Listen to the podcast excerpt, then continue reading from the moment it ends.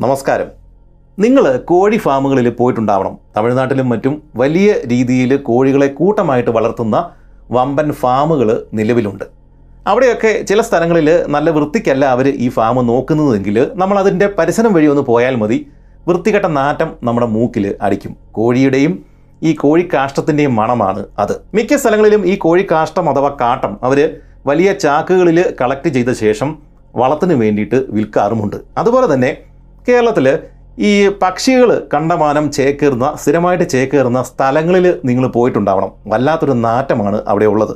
പടിഞ്ഞാറൻ ഭാഗങ്ങളിൽ കൊക്കുകൾ ചാരമുണ്ടി അങ്ങനെയുള്ള പക്ഷികളൊക്കെ കൂട്ടമായിട്ട് ചേക്കേറുന്ന സ്ഥലങ്ങൾ നമ്മൾ കണ്ടിട്ടുണ്ട്. അവിടെ നാറ്റം മാത്രമല്ല ഈ പക്ഷികളുടെ ഡ്രോപ്പിങ്സ് ഇതെല്ലാം താഴെ വീണിട്ട് ആകെ വൃത്തികേടാക്കിയിട്ട് നമുക്ക് ആ സ്ഥലത്ത് പോകാൻ തന്നെ മടി തോന്നുന്ന സ്ഥലങ്ങളാണ് ഇങ്ങനെ പക്ഷികൾ ചേക്കേറുന്ന സ്ഥലങ്ങൾ. എന്നാൽ മൂക്ക് പൊത്താൻ വരട്ടെ ഈ പക്ഷി കാഷ്ടം വിറ്റിട്ട് ധനികരായ ആളുകളും എന്തിന്? രാജ്യങ്ങൾ വരെയും ഈ ഭൂമുഖത്ത് ഉണ്ട്. അതുമാത്രവുമല്ല ഇതിന്റെ പേരിൽ ആളുകൾ പരസ്പരം കൊന്നിട്ടുണ്ട് രാജ്യങ്ങൾ തമ്മിൽ വലിയ യുദ്ധങ്ങൾ വരെയും ഉണ്ടായിട്ടുണ്ട്. പക്ഷിക്കാഷ്ടം വിറ്റ് കിട്ടിയ കാശ് കൊണ്ട് അടിമകൾ സ്വതന്ത്രരായിട്ടുണ്ട്.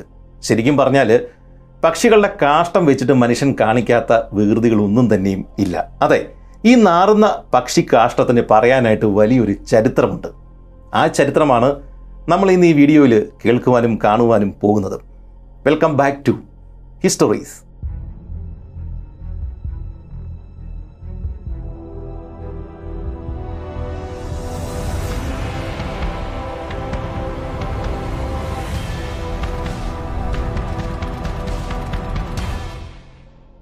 പക്ഷികളുടെ കാഷ്ടം അഥവാ ഡ്രോപ്പിംഗ്സ് പ്രത്യേകിച്ച് കടൽ പക്ഷികളുടെ ഡ്രോപ്പിംഗ്സ്. ഇതിന് വലിയ പ്രാധാന്യം കൊടുത്തിരുന്ന ഒരു ജനതയാണ് ദക്ഷിണ അമേരിക്കയിൽ ഉണ്ടായിരുന്ന ഇൻകകൾ. കടൽ പക്ഷികളുടെയും വവ്വാലുകളുടെയും വലിയ കൂട്ടങ്ങൾ ഇടുന്ന ഡ്രോപ്പിംഗ്സ് അത് അടിഞ്ഞു കൂടിയിട്ട് ഉണങ്ങി ഉണ്ടാവുന്ന ആ ഒരു അവശിഷ്ടത്തെയാണ് ഗ്വാനോ എന്ന് വിളിക്കുന്നത്. ഈ വാക്ക് ഇംഗ്ലീഷ് ഭാഷയിൽ എത്തിയതിന്റെ കാരണം തന്നെയും ഈ ഇൻകകളാണ്.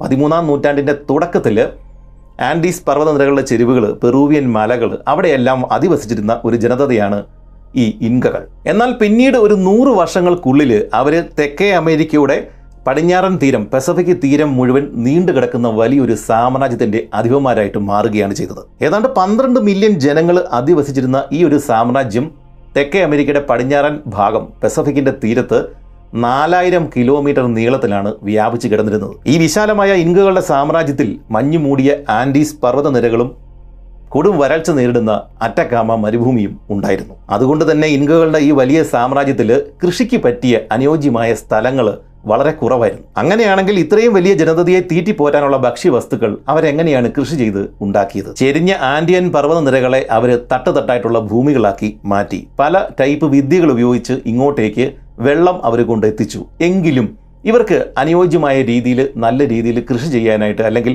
നല്ല വിളവ് ഇവർക്ക് കിട്ടുന്നുണ്ടായിരുന്നില്ല. അങ്ങനെയാണ് ഇവരുടെ ശ്രദ്ധ പടിഞ്ഞാറ് ഭാഗത്തേക്ക് പസഫിക് സമുദ്രത്തിന്റെ ഭാഗത്തേക്ക് തിരിഞ്ഞത്. അവിടെ അനേകം ദ്വീപുകൾ ഉണ്ടായിരുന്നു. അങ്ങോട്ടേക്കാണ് ഇവരുടെ ശ്രദ്ധ മാറിയത്. ആ ചെറു ദ്വീപുകളിൽ അന്നത്തെ കാലത്ത് ലക്ഷക്കണക്കിന് അല്ലെങ്കിൽ കോടിക്കണക്കിന് കടൽ പക്ഷികൾ മുട്ടയിട്ട് പ്രജനനം നടത്തി ജീവിക്കുന്നുണ്ടായിരുന്നു. ഗുവാനയസ് കോമറന്റ് ഇത് നമ്മുടെ ഈ നീർക്കാക്കയുടെ വംശത്തിൽപ്പെട്ട ഒരു പക്ഷിയാണ്. അതുപോലെ തന്നെ പെറൂവിയൻ ബൂബീസ് കൂടാതെ പെറൂവിയൻ പെലിക്കൻ ഇത്രയും പക്ഷികളാണ് ഈ ഒരു ഭാഗത്ത് പസഫിക് സമുദ്ര തീരത്തുള്ള ഇവരുടെ ഈ പടിഞ്ഞാറൻ ഭാഗങ്ങളിലുള്ള ദ്വീപുകളിൽ പ്രജനനം നടത്തി മുട്ടയിട്ട് കാലാകാലങ്ങളായിട്ട് ജീവിച്ചു പോന്നിരുന്നത്. അതായത് നൂറ്റാണ്ടുകളായിട്ട് ഇത്രയും മില്യൺ പക്ഷികൾ ഇതേ സ്ഥലത്ത് തന്നെയാണ് ജീവിച്ചു വരുന്നത്. അതുകൊണ്ട് തന്നെ ഈ ദ്വീപുകളിൽ ഇവരുടെ കാഷ്ടങ്ങൾ അടിഞ്ഞടിഞ്ഞ് കൂടിയിട്ട് ഉണങ്ങി അടിഞ്ഞ് കൂടിയിട്ട് കുന്നുകൾ പോലെ ആയി തീർന്നിട്ടുണ്ടായിരുന്നു. അതായത് ചില സ്ഥലങ്ങളിൽ പക്ഷികളുടെ കാഷ്ടം കൊണ്ടുള്ള കുന്നുകൾ ബേർഡ് ഡ്രോപ്പിംഗ്സ് കൊണ്ടുള്ള മലകൾ തന്നെയും ഉണ്ടായിരുന്നു. ചരിത്രം പറയുന്നത് ആയിരത്തി എണ്ണൂറുകളിൽ അൻപത് മീറ്റർ വരെയും ഉയരത്തിൽ ഇത്തരം ബേർഡ് ഡ്രോപ്പിംഗ്സ് ഉണങ്ങിക്കിടന്നിരുന്ന കുന്നുകൾ ഈ ദ്വീപുകളിൽ ഉണ്ടായിരുന്നു എന്നാണ്. ഇങ്ങനെ ബേർഡ് ഡ്രോപ്പിംഗ്സ് ഉണങ്ങി ഉണ്ടായ കുന്നുകളെയും സ്ഥലങ്ങളെയും അല്ലെങ്കിൽ ആ ഒരു ബേർഡ് ഡ്രോപ്പിംഗ്സിന്റെ ഉണക്ക അവശിഷ്ടത്തെ ഇൻകകൾ വിളിച്ചിരുന്നത് വാനു എന്നാണ്. ഇത് പിന്നീട് സ്പാനിഷ് അധിനിവേശക്കാർ ഈ ഒരു വാക്ക് കേട്ടിട്ട് ഹാനു എന്ന് വിളിക്കാനായിട്ട് തുടങ്ങി.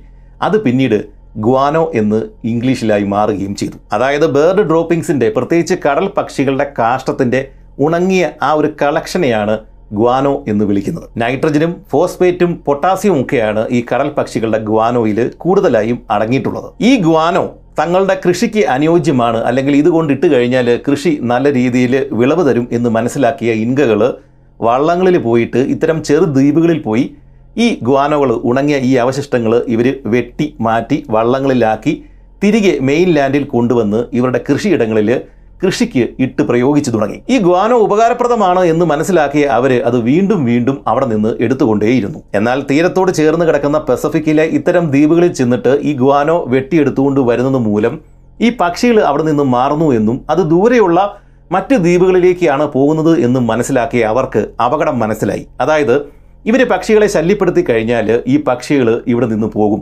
ഈ പക്ഷികൾ പോയി കഴിഞ്ഞാൽ ഇവർക്ക് ഈ അമൂല്യമായ ഗ്വാനോ കിട്ടത്തില്ല. അങ്ങനെ കിട്ടാതെ വന്നു കഴിഞ്ഞാൽ ഇവരുടെ കൃഷി നശിക്കും. അതുകൊണ്ട് അതിന്റെ പ്രാധാന്യം അവർക്ക് മനസ്സിലായി. പ്രജനന കാലത്ത് പ്രത്യേകിച്ച് ആ ഒരു സമയത്ത് ചെന്നു കഴിഞ്ഞാൽ ഈ പക്ഷികൾ അവിടെ നിന്ന് പോയാൽ പിന്നെ ഒരിക്കലും ആ ഒരു ദ്വീപിലേക്ക് മടങ്ങി വരില്ല എന്ന സത്യം ഇൻകകൾ മനസ്സിലാക്കി. അതോടുകൂടി ഇൻക രാജാക്കന്മാർ ഇത്തരം ഗ്വാനോ കിട്ടുന്ന ആ ദ്വീപുകളെ രാജ്യത്തിന്റെ പൊതു സ്വത്തായിട്ട് പ്രഖ്യാപിച്ചു.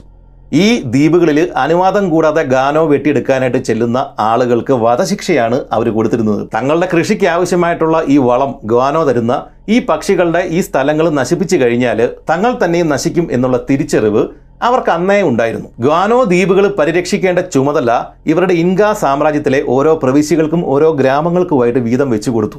അതായത് ഓരോ പ്രവിശ്യയും അവർക്ക് കൊടുത്തിരിക്കുന്ന ദ്വീപുകൾ പരിരക്ഷിക്കണം. അവിടെയുള്ള ഗ്വാനോ അവർക്ക് വെട്ടിയെടുക്കാം. പക്ഷേ ആ പക്ഷികളെ നോക്കേണ്ട ചുമതല ആ പ്രവിശ്യയിലെ ആളുകൾക്ക് മാത്രമാണ്. ഇത്തരം കടൽ പക്ഷികളുടെ ഗ്വാനോ കൂടാതെ ആൻഡിയൻ പർവത നിരകളിലെ ഗുഹകളിൽ ഉണ്ടായിരുന്ന വവ്വാലുകളുടെ ഡ്രോപ്പിംഗ്സ് അവിടെയും ഗ്വാനോ ഉണ്ടാകുമായിരുന്നു. അതായത് വലിയ കൂട്ടം വവ്വാലുകൾ താമസിക്കുന്ന ഗുഹകളിൽ ഇതുപോലെ ഗുവാനോടെ അവശിഷ്ടങ്ങൾ ഈ ഗുവാനോ ഉണങ്ങിയിട്ട് അവിടെയും വലിയ ഡിപ്പോസിറ്റുകൾ ഇവർക്ക് കാണാനായിട്ട് സാധിച്ചു. അതും ഈ ഇൻകകൾ ഉപയോഗിക്കുന്നുണ്ടായിരുന്നു. അങ്ങോട്ടേക്കുള്ള പ്രവേശനവും ഇൻകകൾ അന്നത്തെ കാലത്ത് നിരോധിച്ചു. അങ്ങനെ ഇൻകകൾ ഈ ഗാനോ ഒക്കെ ഉപയോഗിച്ചിട്ട് അവരുടെ കാര്യങ്ങളൊക്കെ നോക്കി ഇങ്ങനെ പോകുന്ന സമയത്താണ് സ്പാനിഷ് അധിനിവേശക്കാർ ഈ ഒരു ഭാഗത്ത് എത്തിച്ചേരുന്നത്. ആദ്യ കാലഘട്ടങ്ങളിൽ ഇവർ ഇൻകകളുടെ കയ്യിലുള്ള ഗോൾഡിൽ മാത്രമാണ് ശ്രദ്ധ കേന്ദ്രീകരിച്ചിരുന്നത്. അതുകൊണ്ട് തന്നെ ഈ ഗ്വാനോ ഇവർ എവിടെ നിന്ന് കൊണ്ടുവരുന്നു? അല്ലെങ്കിൽ ഇതിന്റെ ഉപയോഗം എന്താണ്? എന്നുള്ള കാര്യങ്ങളൊന്നും സ്പാനിഷുകാർക്ക് മനസ്സിലായതേ ഇല്ല. രേഖകൾ അനുസരിച്ചിട്ട് ആയിരത്തി അഞ്ഞൂറുകൾ മുതൽ ലോകത്തിന്റെ പല ഭാഗങ്ങളിലും പക്ഷികളുടെ കാഷ്ടം അല്ലെങ്കിൽ ഗ്വാനോ ഉപയോഗിച്ചിട്ട് പ്രത്യേകിച്ച് കടൽ പക്ഷികളുടെ ഗ്വാനോ ഉപയോഗിച്ചിട്ട് കൃഷി ചെയ്യുന്ന രീതി നിലവിലുണ്ടായിരുന്നതാണ്. എന്നാൽ ഈ ഒരു ഗ്വാനോ ഉപയോഗം അതിന്റെ പാരമ്യത്തിലെത്തിയത് ആയിരത്തി എണ്ണൂറുകളിലാണ്. അതുകൊണ്ട് തന്നെ ആ ഒരു കാലഘട്ടത്തെ ആയിരത്തി എണ്ണൂറുകളെ ഗ്വാനോ ഏജ് എന്നാണ് വിളിക്കുന്നത്. ഇങ്ങനെ ഗ്വാനോയ്ക്ക് വലിയ ഉപയോഗങ്ങളുണ്ട് എന്ന് യൂറോപ്യൻസിന് മനസ്സിലായത് ആയിരത്തി എണ്ണൂറ്റി പതിമൂന്നിൽ ബ്രിട്ടീഷ് സയന്റിസ്റ്റ് ആയിരുന്ന സർ ഹംഫ്രി ഡേവി തന്റെ ബെസ്റ്റ് സെല്ലിംഗ് ബുക്കായ എലമെന്റ്സ് ഓഫ് അഗ്രികൾച്ചറൽ കെമിസ്ട്രിയിൽ ഗ്വാനോ അഥവാ നൈട്രജൻ അടങ്ങിയ ഈ ഗ്വാനോ ഉപയോഗിക്കുന്നത് കൊണ്ട് കാർഷിക വിളകൾക്ക് വലിയ വിളവ് ഉണ്ടാകാനുള്ള സാധ്യതയുണ്ട് എന്ന് അദ്ദേഹം സമർത്ഥിക്കുകയുണ്ടായി. അതുകൊണ്ടാണ് ഈ യൂറോപ്യൻസ് അത് മനസ്സിലാക്കി ആ ബുക്ക് നല്ല രീതിയിൽ യൂറോപ്പിൽ പല ഭാഷകളിലേക്ക് തർജമ ചെയ്യപ്പെട്ടു. ആളുകളെല്ലാം അത് വാങ്ങിച്ചു. അന്നത്തെ കാലത്ത് കർഷകർ ഏറ്റവും കൂടുതൽ വായിച്ച ഒരു സയന്റിഫിക് ബുക്ക് ഇതായിരുന്നു എന്നാണ് പറയപ്പെടുന്നത്. എന്താണേലും ആ ബുക്ക് കാരണം ആളുകൾക്ക് ഗ്വാനോ ഈ നൈട്രജൻ അടങ്ങിയ ഗ്വാനോ വിളകൾക്ക് നല്ലതാണ് എന്ന് മനസ്സിലായി. അങ്ങനെ യൂറോപ്യൻസിന്റെ കണ്ണ് പെറുവിന്റെയും ചിലിയുടെയും പസഫിക് തീരങ്ങളിലേക്ക് തിരിഞ്ഞു. ഈ ഒരു സമയത്ത് ആയിരത്തി എണ്ണൂറുകളുടെ തുടക്കത്തിൽ തന്നെയാണ് ധാരാളം കച്ചവട കപ്പലുകൾ യൂറോപ്യൻ കച്ചവട കപ്പലുകൾ പെസഫിക് തീരങ്ങളിൽ വരാനായിട്ട് തുടങ്ങിയത്. ചിലിയുടെയും പെറുവിന്റെയും തീരങ്ങളിൽ മറ്റ് പല ആവശ്യങ്ങൾക്കായിട്ട് കച്ചവടത്തിന് വേണ്ടിയിട്ട് വരാൻ തുടങ്ങിയത്. തുണികൾ മാവ് പന്നിക്കൊഴുപ്പ് ഇതൊക്കെയാണ് ഇവർ ഈ യൂറോപ്പിൽ നിന്നും തെക്കേ അമേരിക്കയുടെ തീരങ്ങളിൽ കൊണ്ട് എത്തിച്ചിട്ട് വിറ്റിരുന്നത്. ഈ പന്നിക്കൊഴുപ്പ് വിളക്ക് കത്തിക്കാനാണ് അന്ന് ഉപയോഗിച്ചിരുന്നത്. എന്താണേലും ഇത്തരം സാധനങ്ങളെല്ലാം യൂറോപ്പിൽ നിന്ന് ഇവരിവിടെ കൊണ്ട് എത്തിച്ച് വിൽക്കുകയും അതിന് പകരമായിട്ട് അവിടെ ഉണ്ടായിരുന്ന കുറച്ച് സാധനങ്ങൾ ഇവർ ഇതിലേക്ക് കയറ്റുകയും ചെയ്തിരുന്നു. എങ്കിലും ഇവരുടെ കപ്പലുകൾ നിറയുന്നില്ല. അതായത് പകുതി കാലിയായ കപ്പലുകളാണ് അവിടെ നിന്ന് തിരിച്ച് യൂറോപ്പിലേക്ക് വന്നുകൊണ്ടിരുന്നത്. ഇത് ഇവർക്ക് നഷ്ടമാണ്. ഈ കച്ചവടക്കാർക്ക് നഷ്ടമാണ്. അതുകൊണ്ട് ഈ കപ്പലുകളുടെ ബാക്കി പകുതി ഏതെങ്കിലും സാധനങ്ങൾ വാങ്ങിച്ച് നിറയ്ക്കണം എന്നുള്ള ഉദ്ദേശത്തിൽ ഇവർ ഈ പെസഫിക് തീരം മുഴുവൻ അങ്ങോട്ടും ഇങ്ങോട്ടും അലഞ്ഞു നടന്നു. ആ സമയത്താണ് സർ ഹംഫ്രി ഡേവിയുടെ ഈ ബുക്ക് ഇറങ്ങുകയും ഗ്വാനോ നല്ല വളമാണ് എന്ന് മനസ്സിലാക്കുകയും ചെയ്തത്. അങ്ങനെ പെറൂവിയൻ തീരങ്ങളിലുള്ള ചെറിയ ചെറിയ ഗ്വാനോ ദ്വീപുകളിൽ നിന്ന് ഇവർ ഈ വളം ഈ പക്ഷികളുടെ കാഷ്ടം ശേഖരിച്ചു തുടങ്ങി. ഈ ദ്വീപുകളിൽ വർഷങ്ങളായിട്ട് നൂറ്റാണ്ടുകളായിട്ട് ഈ ഉണങ്ങിയ പക്ഷി കാഷ്ടങ്ങൾ കടൽ പക്ഷികളുടെ കാഷ്ടം ഡ്രോപ്പിംഗ്സ് ഗ്വാനോ ഇങ്ങനെ മണ്ണുമായിട്ട് കൂടിക്കലർന്നിട്ട് മുമ്പ് പറഞ്ഞതുപോലെ വലിയ വലിയ കുന്നുകളൊക്കെ ആയിട്ടാണ് കിടന്നിരുന്നത്. ഇത് ഇവർക്ക് വല്ലാത്ത അധ്വാനം നടത്തിയിട്ട് വേണം വെട്ടിയെടുത്ത് ഈ ചാക്കുകളിലാക്കിയിട്ട് കപ്പലുകളിൽ കൊണ്ടെത്തിക്കാനായിട്ട്. ഇങ്ങനെ ഉണങ്ങിക്കിടന്നിരുന്ന ഗ്വാനോ അന്നത്തെ കാലത്ത് ചൂൽ തൂമ്പ അങ്ങനെയുള്ള ഉപകരണങ്ങൾ വെച്ചിട്ട് ഇവർ വെട്ടി അടർത്തി മാറ്റി ഉന്തുന്ന ഏതെങ്കിലും വണ്ടിയിലോ കഴുതകളുടെ പുറത്തോ ഒക്കെ കെട്ടിവെച്ചിട്ട് ഈ ദ്വീപിന്റെ തീരത്ത് കൊണ്ടെത്തിക്കും. അവിടെ ഇത് തല്ലി പൊട്ടിച്ച് പൊടിയാക്കും. അതിനുശേഷം ഇവരെ അരിക്കും. കാരണം ഇതിനകത്ത് ഈ ബേഡ്സിന്റെ അവശിഷ്ടങ്ങൾ പിന്നെ തൂവലുകൾ അങ്ങനെയുള്ള സാധനങ്ങളെല്ലാം ഉണ്ട്. അതിൽ നിന്ന് ഇത് ഇവർ പൊടിയാക്കി മാറ്റും. ആ പൊടിയാക്കി മാറ്റിയ ശേഷമാണ് ഇവർ ചാക്കുകളിലേക്ക് നിറയ്ക്കുന്നത്. അങ്ങനെ ചാക്കുകളിലേക്ക് നിറച്ചിട്ട് ചാക്ക് ഇവർ പിന്ന് ചെയ്തിട്ട് അടച്ച് അത് ഒരു പത്ത് മുപ്പത് ചാക്കുകളിലാക്കിയിട്ട് ബോട്ടുകളിൽ കപ്പലുകളിൽ കൊണ്ട് എത്തിക്കുകയും അവിടെ നിന്ന് യൂറോപ്പിലേക്കും അമേരിക്കയിലേക്കും കയറ്റി അയക്കുകയും ചെയ്യും. എന്നാൽ ബാറ്റ് ഗുവാനോ വവ്വാലുകളുടെ അവശിഷ്ടം കൊണ്ടുണ്ടായ ഗുവാനോ ഇത് ശേഖരിച്ചിരുന്നത് മറ്റൊരു രീതിയിലാണ്.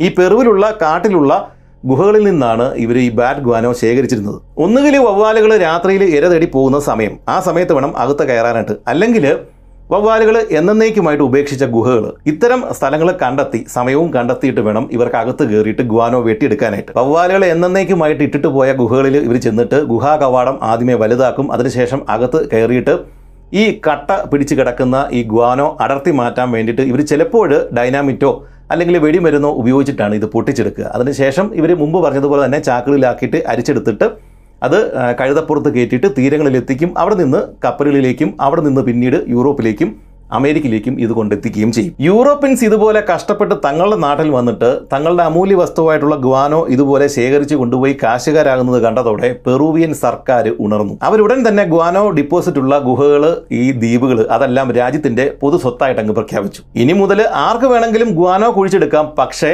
ഈ രാജ്യത്തിന് അല്ലെങ്കിൽ പെറുവിയൻ സർക്കാരിന് നിശ്ചിത തുക ടാക്സ് ആയിട്ട് അവർ കൊടുത്തിരിക്കണം. അങ്ങനെ വെറും പക്ഷി കാഷ്ടത്തിന് ഇതുപോലെ റോയൽറ്റിയും ടാക്സും ഒക്കെ കിട്ടാൻ തുടങ്ങിയതോടെ പെറുവിയൻ ഗവൺമെന്റിന് അതൊരു നല്ല വരുമാന മാർഗമായിട്ട് മാറി. അന്നത്തെ കാലത്ത് പെറുവിൽ ഏതാണ്ട് ഇരുപത്തി അയ്യായിരത്തോളം ആഫ്രിക്കൻ അടിമകൾ പല സ്ഥലങ്ങളിലായിട്ട് ജോലി ചെയ്യുന്നുണ്ടായിരുന്നു. അവരുടെ യജമാനന്മാർക്ക് കാശ് കൊടുത്തിട്ട് അവരെ സ്വതന്ത്രരാക്കുവാൻ വേണ്ടിയിട്ട് ഈ ഗവൺമെന്റ് തീരുമാനമെടുത്തു.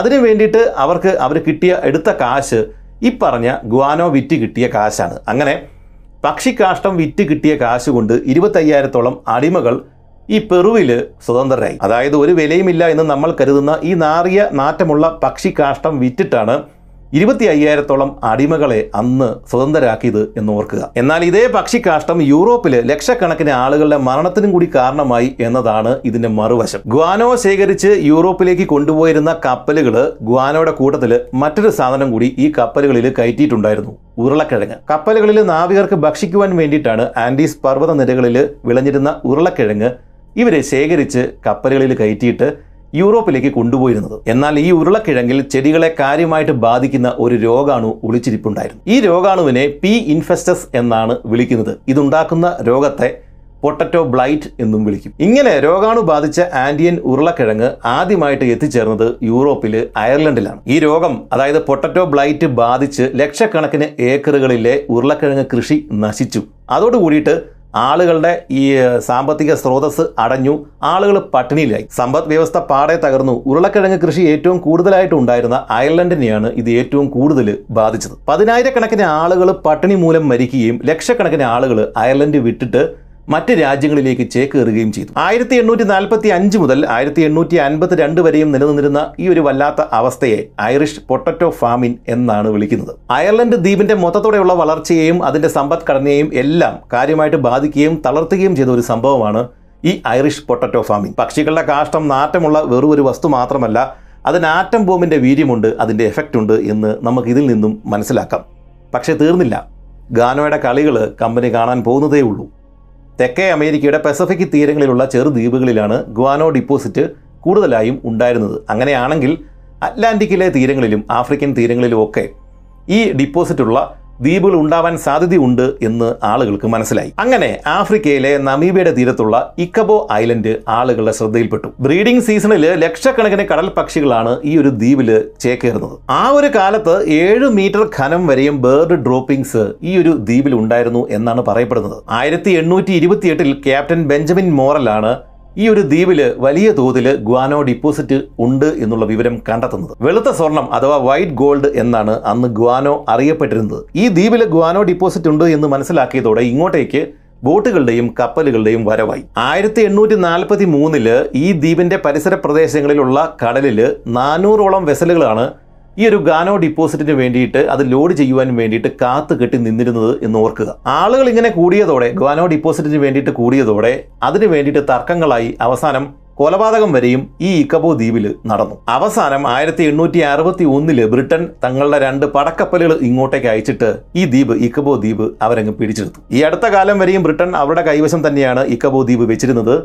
ആയിരത്തി തൊള്ളായിരത്തി തൊണ്ണൂറ്റി രണ്ടിലാണ് ബ്രിട്ടൻ നമീബിയയ്ക്ക് ഇക്കബോ ദ്വീപ് കൈമാറിയത്. ആ ഒരു സമയം വരെയും പല ആവശ്യങ്ങൾക്കായിട്ട് ഇക്കബോ ദ്വീപിൽ നിന്നും ബ്രിട്ടൻ ഗ്വാനോ ഡിപ്പോസിറ്റ് അവിടെ നിന്ന് വെട്ടിയെടുത്ത് ലോകത്തിന്റെ പല ഭാഗങ്ങളിലേക്ക് കയറ്റി അയക്കുന്നുണ്ടായിരുന്നു. പക്ഷേ ഇക്കബോ ദ്വീപിനെ പ്രശസ്തമാക്കിയത് ഈ ഒരു സംഭവമൊന്നുമല്ല മറ്റൊരു കാര്യമാണ്. ആയിരത്തി എണ്ണൂറ്റി നാൽപ്പത്തി അഞ്ചിൽ ഗ്വാനോ ഖനനം നടക്കുന്നതിനിടയിൽ ഈ ഒരു സ്ഥലത്ത് നിന്ന് ഇക്കബോ ദ്വീപിൽ നിന്നും ഗ്വാനോ ഡിപ്പോസിറ്റിനകത്തു നിന്നും പൂർണമായിട്ടും മമ്മിഫൈ ചെയ്ത രീതിയിൽ ഉണങ്ങിയ രീതിയിൽ ഒരാളുടെ മൃതശരീരം കണ്ടെത്തി. അങ്ങനെ കിട്ടിയ ആ മമ്മിഫൈ ചെയ്യപ്പെട്ട പ്രകൃതിയാൽ മമ്മിഫൈ ചെയ്യപ്പെട്ട ആ ശരീരത്തിന്റെ ഫോട്ടോയാണ് നിങ്ങൾ ഇപ്പോഴും കണ്ടുകൊണ്ടിരിക്കുന്നത്. നാവികർ ഉറങ്ങുവാൻ വേണ്ടിയിട്ട് ഉപയോഗിച്ചിരുന്ന ഊഞ്ഞാൽ കട്ടിലായ ഹമ്മോക്കിൽ പൊതിഞ്ഞ രീതിയിലായിരുന്നു ഈ ഒരു ശരീരം ഈ ഒരു ഈ ബേർഡ് ഡ്രോപ്പിംഗ്സിന്റെ ഉണങ്ങിയ ഡിപ്പോസിറ്റിനകത്ത് കിടന്നിരുന്നു ഈ ശരീരത്തിന്റെ കൂട്ടത്തിൽ ഒരു മെറ്റൽ പ്ലേറ്റ് കൂടി ഉണ്ടായിരുന്നു. ആ പ്ലേറ്റിൽ ക്രിസ്റ്റഫർ ഡെലാനോ ആയിരത്തി എഴുന്നൂറ്റി ഇരുപത്തി ഒന്ന് എന്ന് എഴുതിയിട്ടുണ്ടായിരുന്നു. പിന്നീട് നടന്ന വിശദമായ അന്വേഷണത്തിലാണ് ഇത് ഒരു സ്പാനിഷ് പൈറേറ്റിന്റെ ശരീരമാണ് ശവശരീരമാണ് എന്ന് മനസ്സിലായത്. കുന്തം കൊണ്ട് കുത്തിയാണ് ഈ മനുഷ്യനെ കൊലപ്പെടുത്തിയിരിക്കുന്നത്. ആയിരത്തി എഴുന്നൂറുകളിൽ അതായത് ആയിരത്തി എഴുന്നൂറ്റി ഇരുപത്തി ഒന്ന് എന്നാണല്ലോ ഈ ഡേറ്റ് എഴുതി വെച്ചിരിക്കുന്നത് ആ ഒരു കാലഘട്ടത്തിൽ ഈ ഒരു ദ്വീപ് കടൽ കൊള്ളക്കാരുടെ സങ്കേതമായിരുന്നു. ആ സമയത്ത് ഇവിടെ വെച്ചുണ്ടായ ഏതെങ്കിലും തർക്കത്തിൽ ഈ മനുഷ്യൻ കൊല്ലപ്പെട്ടിരിക്കാം. അവിടെ തന്നെ ഇവർ കുഴിയെടുത്തിട്ട് ഈ മനുഷ്യനെ മൂടിയതാണ്. പക്ഷേ ഈ ദ്വീപിലെ എല്ലാ സ്ഥലത്തും ഗ്വാനോ ഡിപ്പോസിറ്റ് ആണ് ഉള്ളത്. അതുകൊണ്ട് തന്നെ ഗ്വാനോയ്ക്കകത്തേക്കാണ് ഈ മനുഷ്യനെ അവരെ ഇറക്കി മൂടിയത്. ഗ്വാനോയുടെ ആ ഒരു സാന്നിധ്യം കൊണ്ട് തന്നെ നാച്ചുറലായിട്ട് ഇത് പ്രകൃതിയാലും മമ്മിഫൈ ചെയ്യപ്പെടുകയും ഉണങ്ങിയിട്ട് ഒരു വിറക് കഷ്ണം പോലെ അതേ രൂപത്തിൽ തന്നെ അവിടെ തന്നെ കിടക്കുകയും ചെയ്തു. എന്തായാലും ക്രിസ്റ്റഫർ ഡെലാനോയുടെ മമ്മിഫൈ ചെയ്ത മൃതശരീരം ഗ്വാനോ മമ്മി എന്ന് പറഞ്ഞ പേരിൽ പിന്നീട് പ്രശസ്തമായി. മമ്മി കൈവശം കിട്ടിയ ആളുകൾ ഇത് ലോകം മുഴുവനും കൊണ്ട് പല സ്ഥലങ്ങളിൽ കൊണ്ടുപോയി പ്രദർശിപ്പിച്ചു.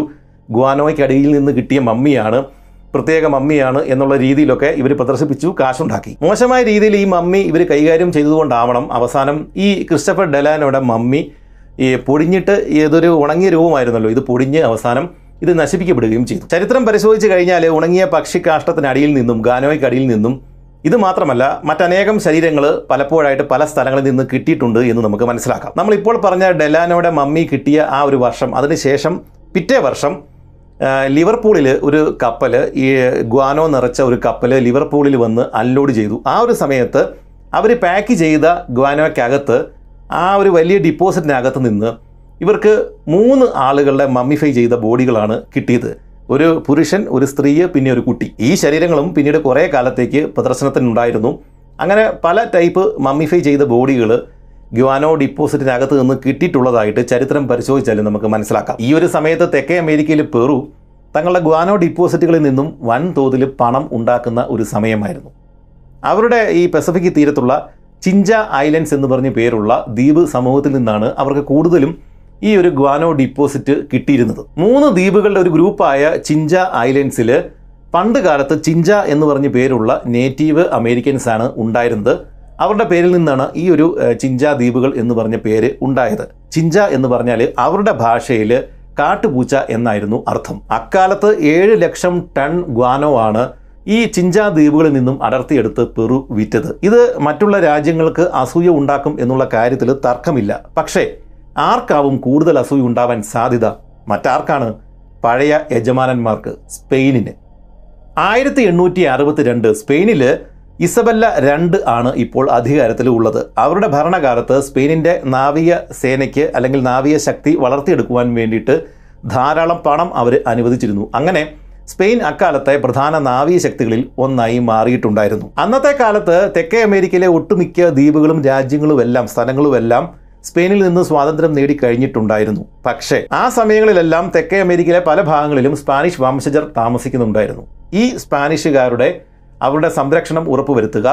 മാത്രവുമല്ല തങ്ങൾക്ക് ഇപ്പോൾ ഇല്ലാതിരിക്കുന്ന ആ ഒരു സ്വാധീനം പണ്ടുണ്ടായിരുന്ന ആ സ്വാധീനം തിരിച്ചു പിടിക്കുക ഇങ്ങനെയുള്ള കുറച്ച് ഉദ്ദേശങ്ങൾ രഹസ്യ ഉദ്ദേശങ്ങളൊക്കെ ആയിട്ട് ഈ ഇസബല്ല രാജ്ഞി ഒരു കൂട്ടം പടക്കപ്പലുകളെ സ്പാനിഷ് പടക്കപ്പലുകളെ തെക്കേ അമേരിക്കയുടെ പസഫിക് തീരത്തേക്ക് അയച്ചു. അതുകൂടാതെ ഗ്വാനോ ഡിപ്പോസിറ്റ് ഉള്ള ദ്വീപുകൾ ഏതെങ്കിലും ഇനിയും ബാക്കിയുണ്ടെങ്കിൽ അതെല്ലാം പിടിച്ചെടുക്കുക പിൻസോൺ അൽവാരിസ് ആയിരുന്നു ഈ ഒരു ഫ്ലീറ്റിന്റെ കമാൻഡർ. ഓർക്കുക സയന്റിഫിക് എക്സ്പെഡീഷൻ എന്ന് പറഞ്ഞ പേരിൽ പടക്കപ്പലുകളാണ് ഈ ഒരു ഭാഗത്തേക്ക് വരുന്നത്. അവരുടെ ഉദ്ദേശം ഗ്വാനോ ഉള്ള ദ്വീപുകൾ പിടിച്ചെടുക്കുക സ്പാനിഷ് പൗരന്മാരെ സംരക്ഷിക്കുക എന്നുള്ള പല ഉദ്ദേശങ്ങളാണ് ഇവർക്കുള്ളത്. ആയിരത്തി എണ്ണൂറ്റി അറുപത്തി മൂന്നിലെ ഈ ഒരു സ്പാനിഷ് ഫ്ലീറ്റ് ചിലിയൻ തുറമുഖ നഗരമായിട്ടുള്ള വാൽപരസോയിൽ എത്തിച്ചേർന്നു. അക്കാലത്ത് ചിലിയും സ്പെയിനും തമ്മിൽ നയതന്ത്രപരമായിട്ട് വലിയ കുഴപ്പമൊന്നുമില്ലാതെ ആണ് പൊയ്ക്കൊണ്ടിരുന്നത്. അതുകൊണ്ട് ഇവർക്ക് വലിയ കാര്യമായിട്ടുള്ള സ്വീകരണമൊക്കെ ആ ഒരു സ്ഥലത്ത് വാൽപരസോയിൽ കിട്ടുകയും ചെയ്തു. അതിനുശേഷം കപ്പൽ വ്യൂഹം ചിലിയിൽ നിന്നും പെറുവിലേക്കാണ് നീങ്ങിയത്. ആയിരത്തി എണ്ണൂറ്റി ഇരുപത്തി ഒന്ന് ആ ഒരു സമയത്താണ് പെറു സ്പെയിനിൽ നിന്ന് സ്വാതന്ത്ര്യം നേടിയത്. പക്ഷേ സ്പെയിൻ അത് അംഗീകരിച്ചിട്ടുണ്ടായിരുന്നില്ല. എങ്കിലും കയ്യാവോ തുറമുഖത്തെത്തിയ ഈ ഒരു സ്പാനിഷ് ഫ്ലീറ്റിന് വലിയ കുഴപ്പങ്ങളൊന്നും അവിടെ നേരിടേണ്ടി വന്നില്ല. അവരും സ്നേഹത്തോടെ തന്നെയാണ് ഈ ഒരു ഫ്ലീറ്റിനെ അവിടെ സ്വീകരിച്ചത്. പിന്നീട് പെറുവിലെ തന്നെ ലെംബയക്കെ എന്ന് പറഞ്ഞ പേരുള്ള ഒരു തുറമുഖത്തേക്കാണ് ഇവരുടെ ഈ ഫ്ലീറ്റ് നീങ്ങിയത്. ഈ ലെംബയക്കെ എന്ന് പറഞ്ഞ സ്ഥലത്ത് ആ ഒരു തുറമുഖത്തിന്റെ പുറം കടലിൽ സ്പാനിഷ് ഫ്ലീറ്റ് കിടക്കുന്ന സമയത്താണ് ഇവിടെ കരയിൽ ചെറിയൊരു പ്രശ്നം ഉണ്ടായത്. അവിടെ കുറേയേറെ സ്പാനിഷ് കുടിയേറ്റക്കാർ താമസിക്കുന്ന ഒരു സ്ഥലമായിരുന്നു. അവരും ഈ സ്പാനിഷ് കുടിയേറ്റക്കാരും തദ്ദേശവാസികളും തമ്മിൽ എന്തോ കാര്യത്തിന് അവർ തമ്മിൽ വഴക്കായി അത് ലഹളയായി ഒരു സ്പാനിഷ് കുടിയേറ്റക്കാരൻ ആ ഒരു ആക്രമണത്തിൽ മരണപ്പെടുകയും ചെയ്തു. ഇത് പിന്നീട് പുറം കടലിൽ കിടന്നിരുന്ന ഈ സ്പാനിഷ് ഫ്ലീറ്റിലെ അഡ്മിറൽ പിൻസോൺ അറിയുകയും ചെയ്തു. ഇവരുടെ യാത്രയുടെ പ്രധാന ഉദ്ദേശങ്ങളിൽ ഒന്ന് ഇവിടെയുള്ള സ്പാനിഷ് പൗരന്മാരുടെ അല്ലെങ്കിൽ ആ വംശജരുടെ സുരക്ഷിതത്വം ഉറപ്പുവരുത്തുക എന്നതാണല്ലോ. അതുകൊണ്ട് തന്നെ അഡ്മിറൽ പിൻസോൺ പെറൂവിയൻ അധികാരികൾക്ക് ഒരു കത്തെഴുതി ഈ ഒരു സംഭവത്തിന്റെ പേരിൽ നിങ്ങൾ മാപ്പ് പറയണം എന്നായിരുന്നു ആ കത്തിന്റെ ഉള്ളടക്കം. അത് അതുമാത്രവുമല്ല പെറുവിലുള്ള സ്പാനിഷ് പൗരന്മാരുടെ സുരക്ഷിതത്വം നിങ്ങൾ ഉറപ്പാക്കണം. ഇങ്ങനെയുള്ള കുറച്ച് ആവശ്യങ്ങളൊക്കെ ആയിട്ടാണ് ആ കത്ത് പിൻസോൺ പെറൂവിയൻ അധികാരികൾക്ക് കൈമാറിയത്. എന്നാൽ പെറൂവിയൻ അധികാരികൾ തിരിച്ച് ഇവരോട് പറഞ്ഞത് ലോകം ചുറ്റി കാണാൻ വന്നതല്ലേ? അത് കണ്ടിട്ട് മര്യാദയ്ക്ക് മടങ്ങി അല്ലാതെ ഞങ്ങളുടെ ആഭ്യന്തര കാര്യങ്ങളിൽ ഇടപെടരുത്. അങ്ങനെ പിൻസോണിന്റെ സ്പാനിഷ് ഫ്ലീറ്റും ഈ കരയിലുള്ള പെറൂവിയൻ അധികാരികളും തമ്മിൽ ഈ ഒരു ശീതസമരം നടക്കുന്ന സമയത്താണ് എരിതിയിലേക്ക് എണ്ണ ഒഴിക്കുന്ന രീതിയിൽ ഒരു ഒരു അപ്പോയിൻമെന്റ് സ്പെയിനിന്റെ ഭാഗത്ത് നിന്ന് ഇങ്ങോട്ടേക്ക് ഉണ്ടായത് സലസാർ എന്ന് പറഞ്ഞ പേരുള്ള ഒരു സ്പാനിഷ് ഉദ്യോഗസ്ഥനെ റോയൽ കമ്മിസറി എന്ന് പറഞ്ഞുള്ള ഒരു സ്ഥാനം കൊടുത്തിട്ട് സ്പെയിൻ ഇങ്ങോട്ടേക്ക് ഈ പെറുവിലേക്ക് അയച്ചു. അതിലെന്താണ് കുഴപ്പം എന്ന് നിങ്ങൾ ചിന്തിക്കുന്നുണ്ടാവണം. ബ്രിട്ടൻ ഈ ഒരു സമയത്ത് വൈസ്രോയ് എന്ന് പറഞ്ഞ പേരിൽ ഒരാളെ ഇന്ത്യയിലേക്ക് അയച്ചാൽ എന്തായിരിക്കും സംഭവിക്കുക? അത് തന്നെയാണ് ഈ റോയൽ കമ്മിസറി എന്ന് പറഞ്ഞാൽ അത്തരം ഒരാളെ പെറുവിലേക്ക് അയക്കുക വഴി പെറുവിനെ നാണം കെടുത്തുക ഞങ്ങൾ തന്നെയാണ് ഇപ്പോഴും നിങ്ങളുടെ യജമാനന്മാർ എന്നൊക്കെ കാണിക്കുവാൻ വേണ്ടിയിട്ടാവണം ഈ സ്പെയിൻ അങ്ങനെ ചെയ്തത്. എന്താണേലും അതോട് കൂടിയിട്ട് കാര്യങ്ങളാകെ വഷളായി. ഈ ഒരു അവസരത്തിലാണ് ഈ അഡ്മിറൽ പിൻസോൺ തന്റെ ഈ ഫ്ലീറ്റും കൊണ്ട് ചിഞ്ച ദ്വീപുകളിലേക്ക് ചെന്നെത്തുകയും ആ ദ്വീപ് ഇവർ പിടിച്ചെടുക്കുകയും ചെയ്തത്. ഇത് കൂടാതെ ചിഞ്ച ഐലൻഡിൽ അന്നുണ്ടായിരുന്ന പെറുവിന്റെ ഗവർണറെ ഇവർ തടവിലാക്കുകയും ചെയ്തു. നാനൂറോളം സ്പാനിഷ് പടയാളികൾ ഈ ഒരു ദ്വീപുകളിലേക്ക് ഇറങ്ങുകയും ഇത് മുഴുവൻ കൈക്കലാക്കുകയും അവിടെ സ്പാനിഷ് പതാക നാട്ടിയിട്ട് ഇത് സ്പെയിനിന്റെതാണ് എന്ന് പ്രഖ്യാപിക്കുകയും ചെയ്തു. ഇതിനെല്ലാം പുറമെ പ്രധാന തുറമുഖങ്ങളെല്ലാം തന്നെയും ഈ സ്പാനിഷ് ഫ്ലീറ്റുകൾ വന്ന് വളയുകയും അത് പിടിച്ചെടുക്കുകയും ചെയ്തു. അതോടുകൂടിയിട്ട് പെറുവിന് ഈ ഒരു തീരങ്ങളിലുള്ള എല്ലാ സ്വാധീനവും നഷ്ടപ്പെട്ടു. ഇതിനെയൊക്കെ പ്രതിരോധിക്കാനുള്ള ഒരു നാവിക സേനയോ ശക്തിയോ ഒന്നും അക്കാലത്ത് പെറുവിന് ഉണ്ടായിരുന്നില്ല. എന്നാൽ സ്പെയിൻ കാണിച്ച ഈ ഒരു ധിക്കാരം ബാക്കിയുള്ള തെക്കേ അമേരിക്കൻ രാജ്യങ്ങളിൽ അറിഞ്ഞു. അവർക്ക് ഇത് സമ്മതിച്ചു കൊടുക്കാനായിട്ട് പറ്റിയില്ല. കാരണം പഴയ യജമാനന്മാർ വീണ്ടും വന്ന് ആൾ കളിക്കുകയാണ്. ഇന്ന് പെറുവിന്റെ അവിടെ വന്ന് അവർ ആൾ കളിച്ചു. നാളെ ചിലി ബൊളീവിയ ഇക്കഡോർ അങ്ങനെ അങ്ങ് വരും. അതുകൊണ്ട് ഇത് തടയണം. ചുരുക്കത്തിൽ പെറുവിന്റെ അയൽ രാജ്യങ്ങളിൽ ഇത് സ്പാനിഷ് വിരുദ്ധ വികാരം ഉണ്ടാക്കാനായിട്ട് സഹായിക്കുകയാണ് ചെയ്തത്. ബൊളീവിയ ചിലി നിക്കരോഗ തുടങ്ങിയ രാജ്യങ്ങളിലെല്ലാം ആന്റി സ്പാനിഷ് സെന്റിമെന്റ്സ് തലപൊക്കി. വീണ്ടും ഒരു സ്പാനിഷ് അധിനിവേശം അവർക്ക് സഹിക്കാൻ പറ്റുന്നതിനും അപ്പുറമായിരുന്നു. എന്നാൽ ഇതൊന്നും കാര്യമാക്കാതെ സ്പാനിഷുകാർ ഇവരുടെ പിടിച്ചെടുക്കൽ ആ ഒരു പരിപാടി തുടർന്നുകൊണ്ടേയിരുന്നു. പെറുവും ചിലിയും തമ്മിൽ അക്കാലത്ത് പല കാര്യങ്ങളിൽ ഉടക്കുണ്ട്. അതുകൊണ്ട് തന്നെ ചിലി ഇക്കാര്യത്തിൽ തങ്ങളുടെ കൂടെ നിൽക്കും എന്നാണ് സ്പെയിൻ കരുതിയത്. അതിന്റെ ഒരു ഭാഗമായിട്ട് ഇവർ കൽക്കരി ഇന്ധനം ശേഖരിക്കുവാൻ വേണ്ടിയിട്ട് ഒരു ഗൺ ബോട്ട് ചിലിയൻ തീരത്തേക്ക് പറഞ്ഞു വിട്ടു പക്ഷേ ചിലി ഉടക്കി നിൽക്കുകയാണ് എന്നുള്ള കാര്യം അവരറിഞ്ഞില്ല. ചിലിയൻ ഗവൺമെന്റ് ആ ബോട്ടിനെ കരയിലേക്ക് അടുപ്പിച്ചില്ല. അതിന് പകരമായിട്ട് അവർ പറഞ്ഞത് ഇത് ശത്രു രാജ്യമാണ് സ്പെയിൻ. അതുകൊണ്ട് ഇവരുടെ ഒരു ബോട്ടോ കപ്പലോ ഒന്നും ഈ ഒരു തീരത്തേക്ക് തങ്ങളുടെ തീരത്തേക്ക് അടുപ്പിക്കാനായിട്ട് അനുവദിക്കാനായിട്ട് സാധ്യമല്ല. അത് മാത്രമല്ല ഇവർക്കുള്ള ഇന്ധനം ഒരാളും കൊടുക്കാനായിട്ടും പറ്റില്ല. ചിലിയൻ സർക്കാർ ഈ സ്പാനിഷ് ബോട്ടുകളും കപ്പലുകളും എല്ലാം തങ്ങളുടെ ശത്രുക്കളേതാണ് എന്ന് പ്രഖ്യാപിക്കുകയും ചെയ്തു. അവസാനം ആയിരത്തി സെപ്റ്റംബർ മാസം ഇരുപത്തിനാലാം തീയതി ചിലി അല്ലെങ്കിൽ ചിലെ ഈ സ്പെയിനുമായിട്ട് യുദ്ധം പ്രഖ്യാപിച്ചു. ഇതിന് പ്രതികാരമായിട്ട് മറുപടിയായിട്ട് ചിലിയൻ തുറമുഖ നഗരമായിട്ടുണ്ടായിരുന്ന വാൽപരസോ ഉപരോധിക്കുകയാണ് സ്പെയിൻ ചെയ്തത്. എന്നാൽ ഇതിന് തക്കതായ മറുപടി കൊടുക്കാൻ തന്നെയാണ് ചിലിയൻ സർക്കാർ തീരുമാനിച്ചത്. അങ്ങനെ ഒരു ദിവസം ഒരു സ്പാനിഷ് കപ്പൽ ഈ ഒരു പസഫിക് തീരത്തൂടെ അങ്ങോട്ടും ഇങ്ങോട്ടും പട്രോളിംഗ് നടത്തുന്ന സമയത്ത് അവർ നോക്കിക്കഴിഞ്ഞപ്പോഴേക്കും ഈ ബ്രിട്ടന്റെ പതാക ഉള്ള ഒരു കപ്പൽ സാവധാനം അരികിലേക്ക് വരുന്നത് കണ്ടു. പക്ഷേ അതൊരു ചിലിയൻ പടക്കപ്പലായിരുന്നു. അവരുടെ പടക്കപ്പലാണ് എന്ന് മനസ്സിലാക്കാതിരിക്കുവാൻ വേണ്ടിയിട്ടാണ് ബ്രിട്ടീഷ് പതാക പാറിച്ചിട്ട് അവർ ഈ സ്പാനിഷ് കപ്പലിന്റെ അരികിലേക്ക് വന്നത്. ഇതൊരു ചിലിയൻ കപ്പലാണ് എന്ന് മനസ്സിലാക്കിയതോടെ ഈ രണ്ട് കപ്പലുകളും തമ്മിൽ ഏതാണ്ട് അരമണിക്കൂർ നീണ്ടു നിന്ന വെടിവെപ്പ് തന്നെ പിന്നീടുണ്ടായി. പക്ഷേ അതിന്റെ അവസാനം ചിലി ഈ സ്പെയിനിന്റെ കപ്പൽ പിടിച്ചെടുക്കുക തന്നെ ചെയ്തു. നൂറ്റി ഇരുപത്തിയൊന്നോളം സ്പാനിഷ് നാവികരെയാണ് ബാറ്റിൽ ഓഫ് പാപ്പുവോ എന്ന് പറഞ്ഞ പേരുള്ള ആ യുദ്ധത്തിൽ ചിലി തടവുകാരാക്കിയത്. ആ യുദ്ധപരാജയത്തിൽ മനം നൊന്ത് സ്പാനിഷ് പടക്കപ്പലുകളുടെ ഒരു ക്യാപ്റ്റനായിട്ടുണ്ടായിരുന്ന പരേഹ ആത്മഹത്യ ചെയ്യുകയും ചെയ്തു. അങ്ങനെ ആയിരത്തി എണ്ണൂറ്റി അറുപത്തി അഞ്ച് ഡിസംബർ മാസം അഞ്ചാം തീയതി അതുവരെയും യുദ്ധത്തിൽ പങ്കെടുക്കാതെ മാറി മാറി നിന്നിരുന്ന പെറു ചിലിയോട് ഐക്യദാർഢ്യം പ്രഖ്യാപിക്കുകയും ഈ യുദ്ധത്തിൽ അല്ലെങ്കിൽ സ്പെയിനുമായിട്ട് യുദ്ധം പ്രഖ്യാപിക്കുകയും ചെയ്തു. ചിലിയുടെ ഈ യുദ്ധവിജയം ബാറ്റിൽ ഓഫ് പാപ്പുവോ എന്ന് പറയുന്ന ആ യുദ്ധത്തിലുണ്ടായ വിജയമാണ് ബാക്കിയുള്ള തെക്കേ അമേരിക്കൻ രാജ്യങ്ങൾക്ക് ഉണർവേകിയത് എന്ന് വ്യക്തമാണ്. ഇതിനുശേഷം ആയിരത്തി എണ്ണൂറ്റി അറുപത്തിയാറ് ജനുവരി മുപ്പതിന് ഇക്വഡോറും മാർച്ച് മാസം ഇരുപത്തിരണ്ടാം തീയതി ബൊളീവിയയും ഈ യുദ്ധത്തിൽ ചിലിയോടും പെറുവിനോടും ചേർന്നു. ഇതിനിടയ്ക്ക് മറ്റൊരു തെക്കേ അമേരിക്കൻ രാജ്യമായിട്ടുള്ള പരാഗയമായിട്ട് യുദ്ധത്തിലായിരുന്ന ബ്രസീലും അർജന്റീനയും അതുകൊണ്ട് തന്നെ ഈ ഒരു യുദ്ധത്തിൽ ഇവരുടെ കൂട്ടത്തിൽ ചേർന്നില്ല. പക്ഷേ സ്പാനിഷ് കപ്പലുകൾ തങ്ങളുടെ തീരത്തേക്ക് അടുപ്പിക്കില്ല എന്ന് അർജന്റീനയും ബ്രസീലും ഇവർക്ക് വാക്ക് കൊടുക്കുകയും ചെയ്തു. അതോടുകൂടിയിട്ട് സ്പെയിൻ വെട്ടിലായി. കാരണം ഇവർക്ക് ഇന്ധനം ആയുധം ഭക്ഷണം ഇതെല്ലാം വീണ്ടും റീഫിൽ ചെയ്യണം എന്നുണ്ടെങ്കിൽ ഈ തെക്കേ അമേരിക്കയിൽ എവിടെയെങ്കിലും ഇവർക്കൊരു സഖ്യ രാജ്യം ഉണ്ടാവണം. പക്ഷേ ഒരു രാജ്യവും ഇവരെ തങ്ങളുടെ ഭൂമിയിലെ കാൽ കുത്തിക്കില്ല എന്നുള്ള പ്രതിജ്ഞ എടുത്തിരിക്കുകയാണ്. പക്ഷേ ഈ ദക്ഷിണ അമേരിക്കൻ രാജ്യങ്ങൾക്ക് ഒരുപാട് കുറവുകൾ ഉണ്ടായിരുന്നു. പെറുവിനും ചിലിക്കൊന്നും വലിയ രീതിയിലുള്ള നാവികസേനയൊന്നും അക്കാലത്ത് ഉണ്ടായിരുന്നില്ല. തുരുമ്പടിച്ച കുറച്ച് ബോട്ടുകൾ ഒന്ന് രണ്ട് കപ്പലുകൾ. ഇതാണ് ഇവരുടെ നാവികസേന അക്കാലത്ത്. അതുകൊണ്ട് തന്നെ ഏറ്റവും മികച്ച പടക്കപ്പലുകളൊക്കെ ആയിട്ട് യുദ്ധത്തിന് വന്നിരിക്കുന്ന സ്പെയിനുമായിട്ട് പിടിച്ചു നിൽക്കാനായിട്ട് ഇവർക്ക് സാധിക്കാതെ വന്നു. പക്ഷേ ശക്തി വേണ്ട ആയുധം വേണ്ട ബുദ്ധി മാത്രം മതി സ്പെയിനിനെ തോപ്പിക്കുവാൻ എന്ന് അവർ പിന്നീട് തെളിയിച്ചു. അതിന് ഉദാഹരണമാണ് പിന്നീട് നടന്ന battle of Abtao Chilean Bolivian Peruvian സംയുക്ത സേനയാണ് അപ്താവോ എന്ന് പറഞ്ഞ ദ്വീപിന്റെ പരിസരങ്ങളിൽ കാവൽ നിന്നിരുന്നത്. ഈ സഖ്യത്തെ നേരിടുവാൻ വേണ്ടിയിട്ട് സ്പെയിൻ അയച്ചത് രണ്ട് വാർഷിപ്പുകളെയാണ്. ഈ യുദ്ധത്തിൽ പങ്കെടുത്ത സ്പാനിഷ് വാർഷിപ്പുകൾക്ക് ഒരു പ്രത്യേകതയുണ്ടായിരുന്നു. ഇതിൽ പല കപ്പലുകളും അയൺ ക്ലാഡ് വാർഷിപ്പുകളായിരുന്നു. ആയിരത്തി എണ്ണൂറുകളിൽ മാത്രം ലോകത്ത് നിലനിന്നിരുന്ന ഒരു പ്രത്യേക ടൈപ്പ് വാർഷിപ്പുകളാണ് അയൺ ക്ലാഡുകൾ സ്റ്റീം എഞ്ചിൻ കൊണ്ട് പ്രവർത്തിച്ചിരുന്ന ഇത്തരം കപ്പലുകൾക്ക് ഇരുമ്പ് കൊണ്ടോ സ്റ്റീൽ കൊണ്ടോ നിർമ്മിച്ചിരുന്ന ഒരു ആവരണം കൂടി ഉണ്ടായിരുന്നു. കൂടുതലും തടി കൊണ്ട് നിർമ്മിച്ചിരുന്ന അന്നത്തെ കപ്പലുകൾ യുദ്ധസമയങ്ങളിൽ തീ പിടിക്കാനുള്ള സാധ്യത വളരെ കൂടുതലായിരുന്നു. അത് ഒഴിവാക്കുവാൻ കണ്ടെത്തിയ മാർഗമാണ് ഈ കപ്പലുകളെ ഒന്നുകിൽ സ്റ്റീൽ അല്ലെങ്കിൽ ഇരുമ്പ് കൊണ്ട് പൊതിയുക എന്നുള്ളത്. ചിഞ്ച ദ്വീപുകൾക്ക് വേണ്ടിയിട്ട് നടക്കുന്ന ഈ ചിഞ്ച ഐലൻഡ് വാറിൽ ഇപ്പോൾ പങ്കെടുക്കുന്ന സ്പാനിഷ് കപ്പലുകളിൽ കുറച്ച് കപ്പലുകൾ ഇത്തരം അയൺ ക്ലാഡ് കപ്പലുകളാണ്. ഇത്തരം രണ്ട് അയൺ ക്ലാഡ് കപ്പലുകളാണ് ഇപ്പോൾ ഈ അപ്താവോ ദ്വീപിന്റെ പരിസരങ്ങളിലേക്ക് ഈ സംയുക്ത സേനയെ നേടുവാൻ വേണ്ടിയിട്ട് സ്പെയിൻ അയച്ചിരിക്കുന്നത്. ഈ ഇരുമ്പിന്റെ പുറംചട്ടയുള്ള അയൺ ഗ്ലാഡുകളൊക്കെ ആയിട്ട് വളരെ അടുത്ത് നിന്ന് യുദ്ധം ചെയ്തിട്ട് അവരെ ഫയർ ചെയ്തിട്ട് വലിയ കാര്യമൊന്നുമില്ല. എന്ന് ഈ പെറൂവിയൻ ബൊളീവിയൻ ചിലിയൻ സഖ്യത്തിന് മനസ്സിലായി. അതുപോലെ തന്നെ മറിച്ച് ഈ അയൺ ക്ലാഡുകൾ സംയുക്ത സേനയുടെ തടിക്കപ്പലുകളുടെ അരികിലേക്ക് വന്ന് ഫയർ ചെയ്യാനായിട്ട് തുടങ്ങിയാൽ ആ കപ്പലുകളെല്ലാം തന്നെയും തകരും. അത് ഒഴിവാക്കുവാൻ വേണ്ടിയിട്ട് ഈ സംയുക്ത സേന മറ്റൊരടവാണ് പ്രയോഗിച്ചത്. അവരെന്ത് ചെയ്തു? ഈ അപ്താവോ എന്ന് പറഞ്ഞ ദ്വീപിന്റെ പുറം കടലിൽ ആഴം കുറവുള്ള ഒരു സ്ഥലമുണ്ടായിരുന്നു. അങ്ങോട്ടേക്ക് ഇവരുടെ ചെറിയ കപ്പലുകൾ മാറ്റിയിട്ടു.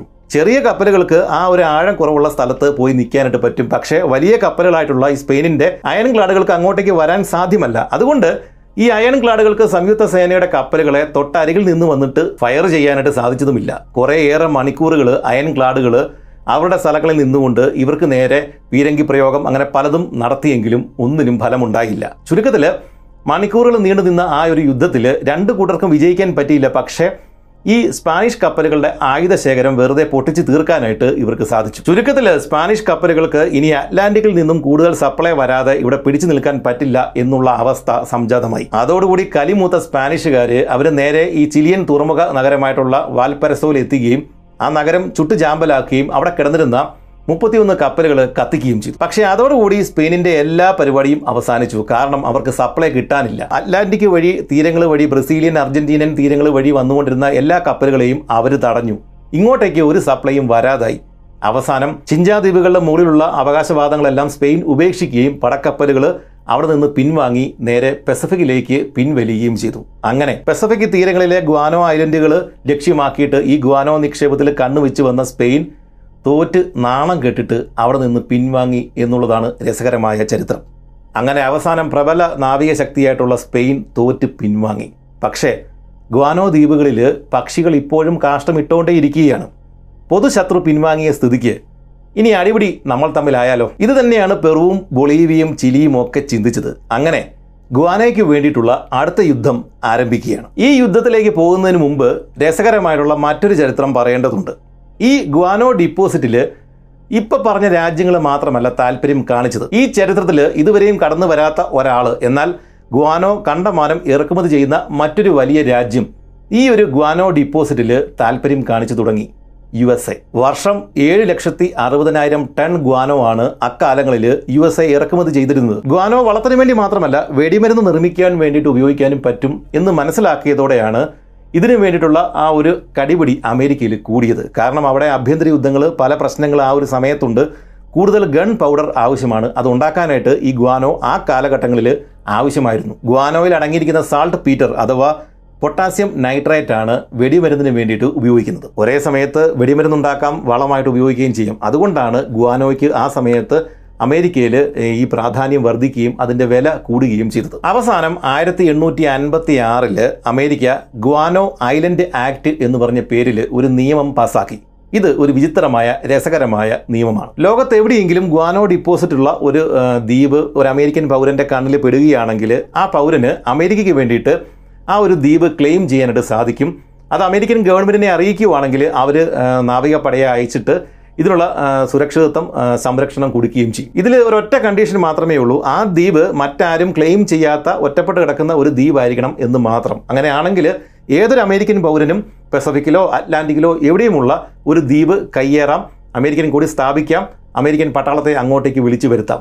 പക്ഷേ ഗ്വാനോ ഡിപ്പോസിറ്റ് ഉണ്ടായിരിക്കണം എന്ന് മാത്രം. ഇതാണ് ഗ്വാനോ ഐലൻഡ്സ് ആക്ട് എന്ന് പറഞ്ഞ പേരിൽ അമേരിക്ക പാസാക്കിയ നിയമം. ഓർക്കുക അക്കാലത്ത് നൂറിൽ കൂടുതൽ ദ്വീപുകളാണ് ഈ ഒരു നിയമത്തിന്റെ പേരിൽ അമേരിക്കൻ പട്ടാളക്കാർ നാവികർ പൗരന്മാരൊക്കെ ലോകത്തിന്റെ പല ഭാഗങ്ങളിൽ കയ്യേറി അമേരിക്കയുടെ പേരിലേക്ക് മാറ്റിയത്. ആയിരത്തി തൊള്ളായിരത്തി മൂന്നിൽ ഇതിൽ അറുപത്തിയാറെണ്ണം അമേരിക്കൻ ടെറിട്ടറികളായിട്ട് മാറുകയും ചെയ്തു. പിന്നീട് ഇതിൽ ഭൂരിഭാഗവും ഇവർക്ക് പ്രയോജനമില്ല എന്ന് മനസ്സിലാക്കിയതോടെ പല രാജ്യങ്ങൾക്കായിട്ട് വിട്ടുകൊടുക്കുകയും ചെയ്തു. ഇന്നും പത്തോളം ദ്വീപുകൾ ഈ ഒരു ആക്ടിന്റെ പേരിൽ അമേരിക്കയുടെ കൈവശം ഉണ്ട്. ഈ അടുത്ത കാലത്ത് അതായത് ആയിരത്തി തൊള്ളായിരത്തി തൊണ്ണൂറ്റി ഏഴിൽ ഈ നിയമം അനുസരിച്ചിട്ട് ഒരു അമേരിക്കക്കാരൻ ക്ലെയിം ചെയ്ത ഒരു ദ്വീപാണ് വിജനമായിട്ടുള്ള ഒരു ദ്വീപാണ് കരീബിയൻ കടലിലെ ഒരു ചെറിയ ദ്വീപ് നവാസ എന്ന് പറഞ്ഞ ഒരു ദ്വീപ്. ക്രിസ്റ്റഫർ കൊളംബസ് തന്റെ നാലാമത്തെ സമുദ്രയാത്രയിൽ ആയിരത്തി അഞ്ഞൂറ്റി നാലിൽ കപ്പൽ തകർന്നിട്ട് ജമൈക്കയിൽ പെട്ടുപോയിട്ടുണ്ടായിരുന്നു. അവിടെ നിന്ന് ഹിസ്പനിയോള ദ്വീപിലേക്ക് അദ്ദേഹം തന്റെ ക്രൂ മെമ്പേഴ്സിനെ സഹായത്തിന് വേണ്ടിയിട്ട് അയച്ചു ബോട്ടുകളിൽ അവർ അവിടെ നിന്ന് ഈ ജമൈക്കയിൽ നിന്ന് ഹിസ്പനിയോളയിലേക്ക് പോകുന്ന വഴിയാണ്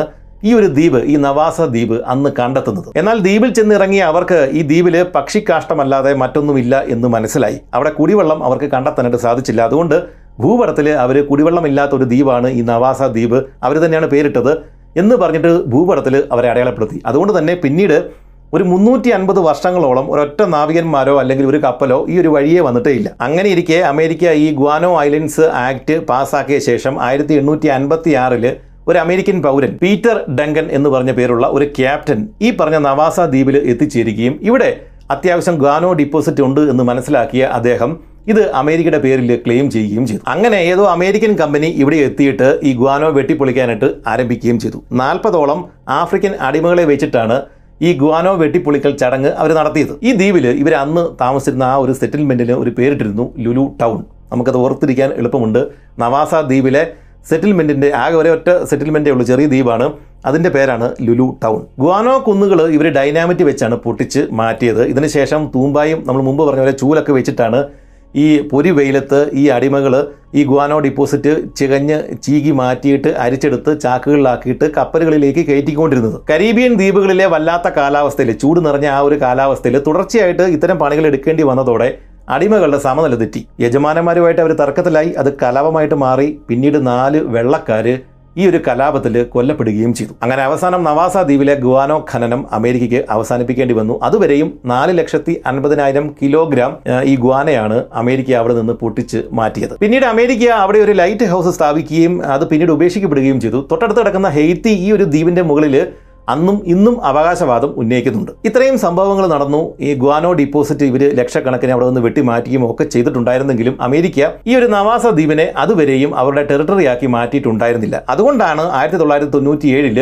ഒരു അമേരിക്കൻ പൗരൻ ബിൽ വാറൻ എന്ന് പറഞ്ഞ ഒരാൾ പഴയ ഈ ഗ്വാനോ ഐലൻഡ്സ് ആക്ട് ഉപയോഗിച്ചിട്ട് ഇത് വീണ്ടും അമേരിക്കയ്ക്ക് വേണ്ടിയിട്ട് ക്ലെയിം ചെയ്തത്. കാരണം അന്നും ഈ ഒരു ദ്വീപിന്റെ മുകളിൽ അവകാശവാദം ഉന്നയിക്കുന്നുണ്ട് എങ്കിലും ഒരു രാജ്യത്തിന്റെയും പേരിലായിരുന്നില്ല ഈ ഒരു നവാസ എന്ന് പറഞ്ഞ ദ്വീപ്. അതുകൊണ്ടാണ് ഈ ബിൽ വാറൻ വീണ്ടും അമേരിക്കയ്ക്ക് വേണ്ടിയിട്ട് ഇത് ക്ലെയിം ചെയ്തത്. പക്ഷേ കോടതി തള്ളി കാരണം ഓൾറെഡി അമേരിക്കൻ കൈവശം തന്നെയാണ് ഈ ദ്വീപ് ഇരിക്കുന്നത്. ടെറിട്ടറി ആക്കി മാറ്റിയിട്ടില്ല എന്ന് മാത്രമേ ഉള്ളൂ. ഒരു സ്ഥലത്തെ കിട്ടാവുന്ന എല്ലാ സാധനങ്ങളും റിസോഴ്സുകളും ഊറ്റിയെടുത്ത ശേഷം വെള്ളക്കാർ ചെയ്യുന്ന ഒരു പണിയുണ്ട്. ആ സ്ഥലത്തെ ഒരു സാങ്ച്വറി ആക്കുക ദേശീയ നാഷണൽ പാർക്കാക്കി മാറ്റുക സംരക്ഷിത വനമേഖലയാക്കി മാറ്റുക അങ്ങനെയുള്ള കലാപരിപാടികൾ ഇവർ ചെയ്യാറുണ്ട്. ഇവിടെയും അത് തന്നെ ചെയ്തു. ആയിരത്തി മുന്നൂറ്റി നാൽപ്പത്തിനാല് ഏക്കറുള്ള നവാസ ദ്വീപും അതിന്റെ പരിസരങ്ങളിലെ കടലും ഒക്കെ അമേരിക്ക ഒരു സംരക്ഷിത പ്രദേശമായിട്ട് ഇപ്പോൾ പ്രഖ്യാപിച്ചിരിക്കുകയാണ്. അതുകൊണ്ട് ഇനി ആർക്കും അങ്ങോട്ടേക്ക് ചെല്ലേണ്ട ആവശ്യമില്ല. ഓർക്കുക മുമ്പ് പറഞ്ഞ ഗ്വാനോ ഐലൻഡ്സ് ആക്ട് ഇപ്പോഴും നിലവിലുണ്ട്.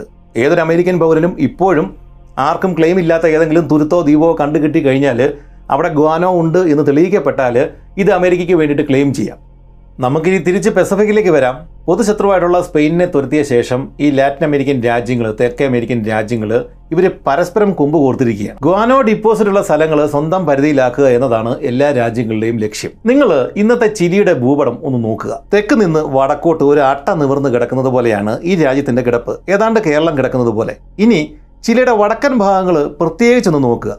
ഈ ഒരു ഭാഗം ആയിരത്തി എണ്ണൂറുകളിൽ ചിലിയുടെ ഭാഗങ്ങളെ ആയിരുന്നില്ല. ഇതിൽ പകുതി പെറുവിന്റെയും ബാക്കി ബൊളീവിയ എന്ന് പറഞ്ഞ രാജ്യത്തിന്റെയും കീഴിലായിരുന്നു. എന്നാൽ ഈ സ്ഥലങ്ങളിലെല്ലാം ചിലി അവകാശവാദം ഉന്നയിച്ചിരുന്നു എന്നതാണ് രസം.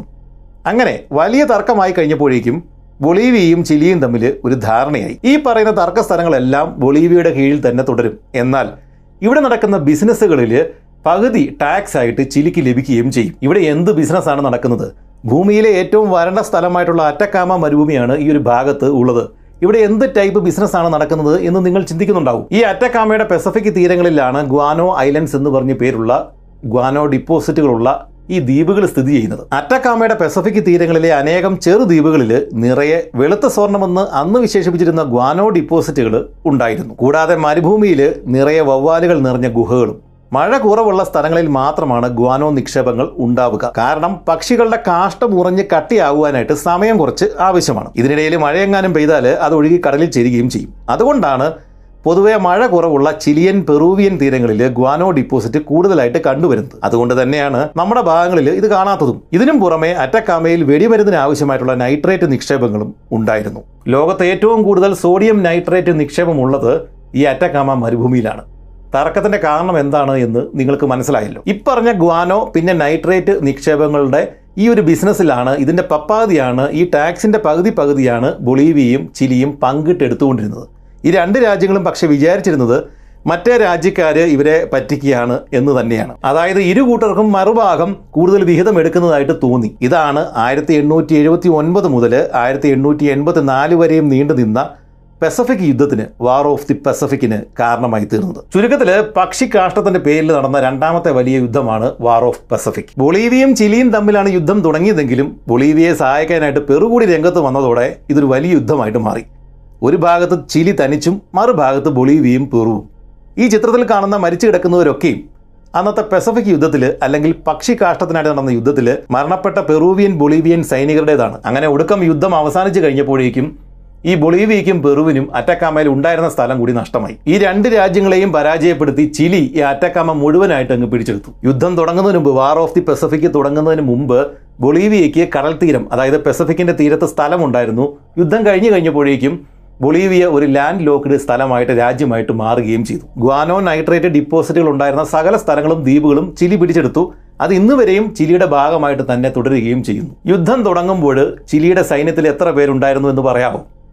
വെറും അയ്യായിരത്തി ഇരുന്നൂറ്റി നാൽപ്പത്തി ഒന്ന് ആളുകളാണ് ചിലിയുടെ സൈന്യത്തിൽ ഉണ്ടായിരുന്നത് മറുഭാഗത്തുണ്ടായിരുന്ന ബൊളീവിയ പിന്നെ പെറു ഈ രണ്ട് രാജ്യങ്ങളുടെ സൈനിക ശക്തിയും ഏതാണ്ട് ഇതുപോലൊക്കെ തന്നെയാണ് അന്നത്തെ കാലത്ത് ഉണ്ടായിരുന്നത്. പക്ഷേ ഈ രണ്ട് രാജ്യങ്ങളെയും എങ്ങനെയാണ് ചിലി ഒറ്റയ്ക്ക് തോപ്പിച്ചത്? കടൽ നിയന്ത്രിക്കുന്നവരാണ് ലോകം നിയന്ത്രിക്കുന്നത് എന്ന് സ്പാനിഷ് കുടിയേറ്റക്കാർ അല്ലെങ്കിൽ അധിനിവേശക്കാർ ഇവരെ പഠിപ്പിച്ചതാണ്. ആ തന്ത്രം തന്നെയാണ് ചിലി പയറ്റിയത്. ബൊളീവിയയും പെറുവും അറ്റക്കാമ മരുഭൂമി പിടിച്ചെടുക്കുവാൻ വേണ്ടി പ്രയാസപ്പെട്ടപ്പോൾ ആ ഒരു സമയത്ത് ചിലി ഗ്വാനോ ഡിപ്പോസിറ്റുകളുള്ള സകല ദ്വീപുകളും പിടിച്ചെടുത്തു. പസഫിക് തീരങ്ങൾ മുഴുവനും കൈയടക്കിയ ചിലി പെറൂവിയൻ തീരനഗരങ്ങൾ മുഴുവനും ആക്രമിച്ചു. അവസാനം തലസ്ഥാനമായ ലിമ വരെയും ചിലിയൻ സേന എത്തിച്ചേർന്നു എന്നതാണ് രസം ഒടുക്കം കടൽ കീഴടക്കിയ ചിലി യുദ്ധം ജയിക്കുകയും അറ്റക്കാമ മരുഭൂമി പിടിച്ചെടുക്കുകയും ചെയ്തു. എന്താണേലും ഈ പക്ഷി കാഷ്ടത്തിന് വേണ്ടിയിട്ട് എന്തെല്ലാം കാര്യങ്ങളാണ് എന്തെല്ലാം യുദ്ധങ്ങളാണ് എന്തെല്ലാം പ്രശ്നങ്ങളാണ് അത്ഭുതകരമായിട്ടുള്ള എന്തെല്ലാം വസ്തുക്കളാണ് സംഭവിച്ചത് എന്ന് നിങ്ങളിപ്പോൾ മനസ്സിലാക്കിയിട്ടുണ്ടാവണം. ആയിരത്തി തൊള്ളായിരത്തി പതിമൂന്ന് വരെയും ഈ ഗ്വാനോ വിറ്റ് തന്നെയാണ് പെറുവും ചിലിയും ഒക്കെ ജീവിച്ചത്. ഈ യുദ്ധത്തിന് ശേഷം ചിലിക്ക് കാര്യമായിട്ട് ഈ ഗ്വാനോ നൈട്രേറ്റ് ഡിപ്പോസിറ്റുകളിൽ നിന്ന് നല്ല വരുമാനം ഉണ്ടായിട്ടുണ്ട്. അതുതന്നെ ഇന്നത്തെ ഒരു ചിലിയുടെ സാമ്പത്തിക സ്ഥിതിയെ അത് കാര്യമായിട്ട് സ്വാധീനിച്ചിട്ടുമുണ്ട്. പല കാര്യങ്ങളിലും ബാക്കി മറ്റു തെക്കേ അമേരിക്കൻ രാജ്യങ്ങളെക്കാളും ഈ ചിലി ഇന്നും വളരെ മുന്നിലാണ്. പക്ഷേ ഗ്വാനോ വിറ്റിട്ട് കൂടുതൽ ധനികരാകാനായിട്ട് പെറുവിനും ചിലിക്കും ഒന്നും സാധിച്ചില്ല. അമോണിയ മറ്റ് രാസവളങ്ങൾ ഇങ്ങനെയുള്ള കാര്യങ്ങളെല്ലാം ഫാക്ടറികളിൽ കൃത്രിമമായിട്ട് നിർമ്മിക്കാൻ തുടങ്ങിയതോടെ സ്വാഭാവികമായിട്ട് കിട്ടുന്ന ഈ ഗ്വാനോയ്ക്കുള്ള ആ ഒരു ആവശ്യകത ലോക രാജ്യങ്ങൾക്കിടയിൽ കുറഞ്ഞു. അതുമാത്രവുമല്ല വെടിമരുന്നിന് വേണ്ടിയിട്ട് ഈ ഗ്വാനോയെ ആശ്രയിക്കേണ്ട ആവശ്യവും ഈ ടെക്നോളജി വികസിച്ച് കഴിഞ്ഞപ്പോഴേക്കും രാജ്യങ്ങൾക്ക് ഉണ്ടായില്ല. ചുരുക്കത്തിൽ ഈ രണ്ട് രാജ്യങ്ങളുടെയും ഗ്വാനോ കയറ്റുമതി പൂർണമായിട്ടും നിലച്ചു. ഇന്നും അറ്റക്കാമയിൽ ചെന്ന് കഴിഞ്ഞാൽ നമുക്ക് നൂറുകണക്കിന് തകർന്നു കിടക്കുന്ന നൈട്രേറ്റ് ഫാക്ടറികളുടെ അവശിഷ്ടങ്ങൾ കാണാനായിട്ട് സാധിക്കും. അന്നത്തെ കാലത്ത് ഗ്വാനോയും നൈട്രേറ്റും ഒക്കെ ഇവിടെ നിന്ന് കയറ്റി അയച്ചതിന്റെ ആ ഒരു ഓർമ്മകളാണ് നമുക്ക് ഈ ഒരു സ്ഥലങ്ങൾ കണ്ടാൽ തോന്നുക. അതായത് ആയിരത്തി എണ്ണൂറുകളിലെ ഗ്വാനോ ഏജിന്റെ സ്മരണകളാണ് ഈ ഒരു ഫാക്ടറികൾ കാണുമ്പോൾ തകർന്നു നടക്കുന്ന സ്ഥലങ്ങൾ കാണുമ്പോൾ നമുക്ക് അനുഭവപ്പെടുക. പക്ഷേ ഈയിടെ വീണ്ടും ഗ്വാനോയ്ക്ക് ഡിമാൻഡ് കൂടിയിരിക്കുകയാണ്. നമുക്കറിയാം പല കർഷകരും പല രാജ്യങ്ങളും ജൈവ കൃഷിയിലേക്ക് ഓർഗാനിക് ഫാമിങ്ങിലേക്ക് മാറിയിരിക്കുകയാണ്. അവർക്ക് ഗ്വാനോ ആവശ്യമുണ്ട്. അങ്ങനെ വന്നു കഴിഞ്ഞപ്പോഴേക്കും പെറൂവിയൻ ചിലിയൻ സർക്കാരുകൾ തങ്ങളുടെ പഴയ ഗ്വാനോ ഐലൻഡുകളെ വീണ്ടും ഓർക്കുകയും അവിടെ നിന്ന് പരിമിതമായ രീതിയിൽ വീണ്ടും ഗ്വാനോ ഖനനം ആരംഭിക്കുകയും ചെയ്തിട്ടുണ്ട്.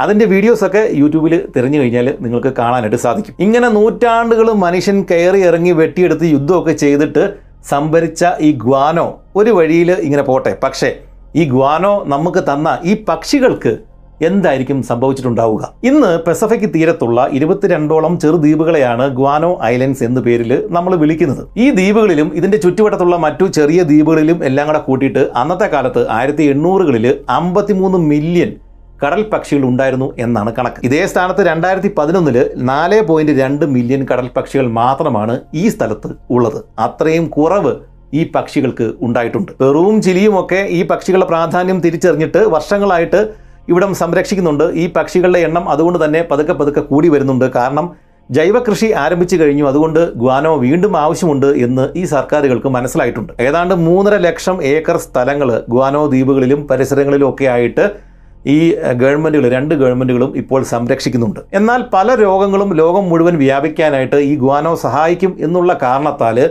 പല രാജ്യങ്ങളും ഇപ്പോഴും ഗ്വാനോ ഇറക്കുമതി നിരോധിച്ചിരിക്കുകയാണ്. കടൽ പക്ഷികളുടെയും വവ്വാലുകളുടെയും കാഷ്ടം മനുഷ്യന് മാത്രമല്ല ഉപകാരപ്പെടുക. ദ്വീപുകളിൽ കാറ്റിലും മഴയത്തും കടലിലേക്ക് ഒലിച്ചിറങ്ങുന്ന ഗ്വാനോ ഭക്ഷിക്കുവാൻ വേണ്ടിയിട്ട് ചെറിയ കടൽ ജീവികൾ എത്തുകയും അവയെ ഭക്ഷിക്കുവാൻ വലിയ മീനുകൾ വരികയും ചെയ്യും. ഗ്വാനോ കലർന്ന കടൽ ജലത്തിൽ കൂടുതൽ കടൽ സസ്യങ്ങളും ജലജീവികളും വളരുന്നുണ്ട്. ചുരുക്കത്തിൽ കടലിന്റെ പോഷക ഗുണം കൂട്ടുവാനായിട്ട് ഗ്വാനോ സഹായിക്കുന്നുണ്ട്. അതുപോലെ തന്നെ വലിയ ഗുഹകളിൽ ജീവിക്കുന്ന മറ്റു ജീവികൾക്ക് വവ്വാലുകൾ ഇതേ ഗുണമാണ് ചെയ്യുന്നത്. കേവുകളിൽ ഗുഹകളിൽ മാത്രം ജീവിക്കുന്ന ചിലതരം മുതലകളും ഉദാഹരണത്തിന് ഗാബോണിലെ ഓറഞ്ച് നിറമുള്ള കേവ് ക്രോക്കഡൈൽസ് പിന്നെ വണ്ടുകളും മീനുകളും ബാറ്റ് ഗ്വാനോ മാത്രമാണ് കഴിച്ച് ജീവിക്കുന്നത്. അമേരിക്കയിലെ ടെക്സാസിലാണ് ലോകത്തിലെ ഏറ്റവും വലിയ ബാറ്റ് കോളനി ഉള്ളത് അവിടെയുള്ള ബ്രാക്കൻ കേവ് കോളനിയിൽ ഇരുപത് million Mexican free tailed bats ആണ് ഉള്ളത്. വർഷത്തിൽ അൻപതിനായിരം കിലോ ഗ്വാനോയാണ് ഈ ഒരു വവ്വാൽ കൂട്ടം ആ ഗുഹകളിൽ നിക്ഷേപിക്കുന്നത്. ചുരുക്കത്തിൽ ഗുഹകളിൽ ജീവിക്കുന്ന ജീവികൾ പ്രത്യേകിച്ച് മുതലകൾ കണ്ണു കാണാൻ വയ്യാത്ത മീനുകൾ ഇവയുടെ എല്ലാം ജീവന്റെ ആധാരം നിലനിൽക്കുന്നത് ഈ വവ്വാലുകളുടെ ഗ്വാനോ കാരണമാണ്. ഇനി ഈ ചിത്രം നോക്കുക. നമീബിയൻ തീരത്ത് കൃത്രിമമായിട്ട് നിർമ്മിച്ചിരിക്കുന്ന ഒരു പ്ലാറ്റ്ഫോമാണിത്. ബേർഡ് ഐലൻഡ് അല്ലെങ്കിൽ ഗ്വാനോ ഐലൻഡ് എന്നാണ് ഇതിനെ വിളിക്കുന്നത്. ആയിരത്തി തൊള്ളായിരത്തി മുപ്പതിൽ അഡോൾഫ് വിന്റർ എന്ന് പറഞ്ഞ പേരുള്ള ഒരു ജർമ്മൻകാരൻ സ്ഥാപിച്ച പ്ലാറ്റ്ഫോമാണ് ഇത്. കടൽ പക്ഷികൾ ഇവിടെ വന്നിരിക്കുകയും പ്രജനനം നടത്തുകയും ചെയ്യും. ഇന്ന് വർഷം അറുന്നൂറ്റി അൻപത് ടൺ ഗ്വാനോ ആണ് ഇവിടെ നിന്നും ലഭിക്കുന്നത്. ടണ്ണിന് ഇരുന്നൂറ്റി എൺപത്തഞ്ച് ഡോളർ എന്ന നിരക്കിൽ ബെൽജിയത്തിലേക്കാണ് ഇവിടെ നിന്ന് കിട്ടുന്ന ഗ്വാനോ കയറ്റുമതി ചെയ്യുന്നത്. ഇതുപോലെ കടൽ പക്ഷികളുടെ കാഷ്ടം ഗ്വാനോ ഉപയോഗിച്ചിട്ട് പണം ഉണ്ടാക്കാം എന്നുള്ള മനുഷ്യന്റെ മോഹം അവസാനിക്കുന്നില്ല. ഈ അടുത്ത കാലത്ത് മലയാളത്തിലൊരു യൂട്യൂബർ ഇയാൾ ഈ ഗ്വാനോയെ പറ്റിയിട്ട് അരമണിക്കൂറിൽ കൂടുതലുള്ള ഒരു വീഡിയോ ഇട്ടിട്ട് അതിൽ നിന്നും കാശ് ഉണ്ടാക്കാനായിട്ട് ശ്രമിക്കുകയാണ്. ഈ വീഡിയോയിൽ നിന്ന് കിട്ടുന്ന കാശ് കൊണ്ട് അടുത്ത മാസം ഞാനൊരു കോഫി വാങ്ങിയിട്ട് അതിന് ഗ്വാനോ കോഫി എന്ന് പേരിട്ടിട്ട് നമ്മുടെ കമ്മ്യൂണിറ്റി ടാബിൽ അപ്ഡേറ്റ് ചെയ്യുന്നതായിരിക്കും. നമുക്ക് വീണ്ടും കാണാം. നന്ദി നമസ്കാരം.